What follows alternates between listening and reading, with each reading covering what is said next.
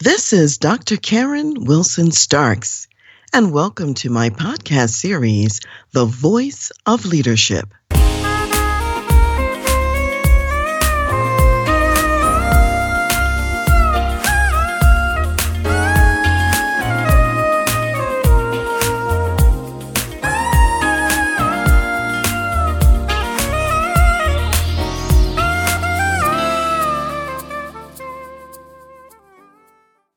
Today, we are continuing this thought about Elijah's rest in God. And I'm talking about obedience as the key to God's rest. So, as Elijah obeyed God, God gave him the food, water, and the rest that he needed. And we talked about that last time. And I want us to remember that God's chosen people who left Egypt with a miraculous deliverance from Egypt, they did not get to the promised land, those original people who left, because they were disobedient and they refused to trust and to obey God. So that older generation died in the wilderness, except for Joshua and Caleb. And as you might remember, Joshua and Caleb were two of the 12 spies that went out to spy out the land.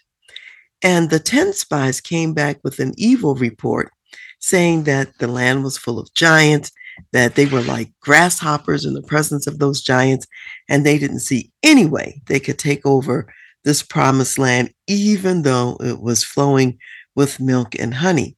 Now, by contrast, Joshua and Caleb said, It's a good land. It's filled with good things. And they weren't even worried about the fact that the people were giants. Instead, they magnified God as greater and bigger and above the giants of the people. Very similar to what David did later in the history, where faced with Goliath the giant, he didn't let that disturb him or concern him. He knew that just as God allowed him to fight the bear and the lion and to protect the sheep, that indeed he would be able to triumph over Goliath. So in this case, Joshua and Caleb, they magnified God over the giants that were in front of them. So, of that older generation, even Moses, Aaron, and Miriam all died without entering the promised land. So I want to just, first of all, just share a reading with you that comes from the book of Hebrews. It's Hebrews, the third chapter. And let's just give us a little insight about what we're talking about here. Hebrews 3, starting with verse 7, and it says, Therefore, as the Holy Spirit says, today, if you will hear his voice, do not harden your hearts as in the rebellion in the day of trial in the wilderness, where your fathers tested me, tried me, and saw my works for 40 years. Therefore, I was angry with that generation and said, They always go astray in their heart, and they have not known my ways. So I swore in my wrath, They shall not enter my rest. Beware, brethren, lest there be in any of you an evil heart of unbelief and departing from the living God, but exhort one another daily while it is called today, lest any of you be hardened through the deceitfulness of sin. For we have become partakers of Christ if we hold the beginning of our confidence steadfast to the end, while it is said, Today, if you will hear his voice, do not harden your hearts as in the rebellion. So I want to remind you in Hebrews, the fourth chapter goes into greater detail about this, that there is still a promise of entering God's rest. The gospel, or the good news, which is what gospel means, was preached to the saints of old, even there in the wilderness on the way to the promised land. And we also hear the good news of God, the gospel of God today. And we hear from the scriptures that were just read that The word did not profit them because it was not mixed with faith. So we want to know that there remains, therefore, a rest for the people of God. It was a rest that Joshua could not give because he could not give a permanent rest to the people of God. On the other hand, the Messiah of God is our high priest. So, like Melchizedek, who existed before God gave the law to Israel, Melchizedek was both a priest and king. And we know that under the law that God gave to Israel at that time, you could not be in the same person, both priest and king. And yet today, after the time of the law, and in this time where God is writing his law on the hearts of his people, the Messiah of God, Jesus, is now both priest and king, just like the order of Melchizedek. And we have to remember that no one can just ordain himself as the high priest. God is the one who has to call you as the high priest. And God called Aaron into the priesthood. God also called Jesus the Messiah as our high priest. He was called by God the Father to be in that position and to be in that role. And as Messiah and high priest, Romans 8 reminds us that Jesus stands at the right hand of God the Father to ever make intercession for us. Romans 8 also says that the Holy Spirit of God, the comforter that the Messiah sent, that he is always interceding for us praying for us when we don't even know what to pray for, when we don't even know what we need. He's praying with groans and utterings that God understands and is in line with the Spirit of God to provide for us what we need, even when we don't know what we need.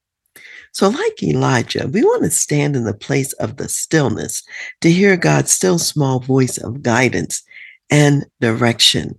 And again, the question to you is what is he calling you to do in your workplace as a marketplace ministry leader? He will provide the abundant food, rest, and provision for your journey and the work that he's called you to do. There remains a rest for the people of God. Those who, like faithful Abraham, are willing to hear and follow God to a new place of his choosing for you. He will give you what you need to make a profound impact in your workplace, just as he gave Joseph and Daniel and Shadrach and Meshach and Abednego and Nehemiah and countless others great favor in carrying out their work in the secular marketplace, even in pagan lands. So we want to know that what God provides is far greater than anything that we could ever think about and ever imagine.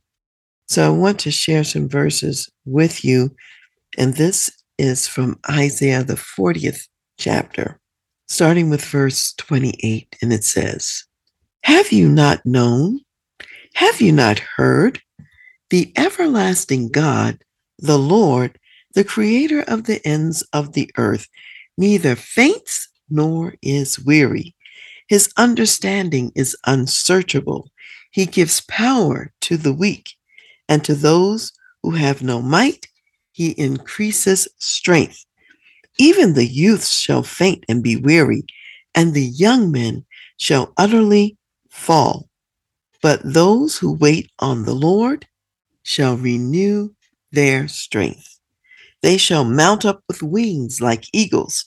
They shall run and not be weary. They shall walk and not faint. There is no strength. There is no rest. There is no power like that which the Lord gives to his people. So be willing to say, as Jesus said in John the fourth chapter, starting with verse 34. My food is to do the will of him who sent me and to finish his work. The fields are white unto harvest. So I encourage you today to do his work in his strength and for his glory.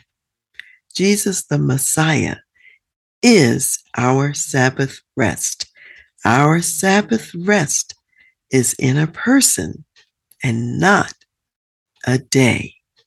It is in a person. So rest in him.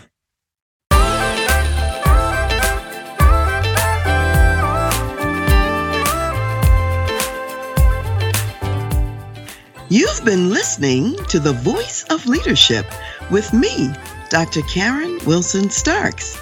And I want to give a special thanks to jazz saxophonist Ron McMillan for granting us permission to use his gifted music on our show.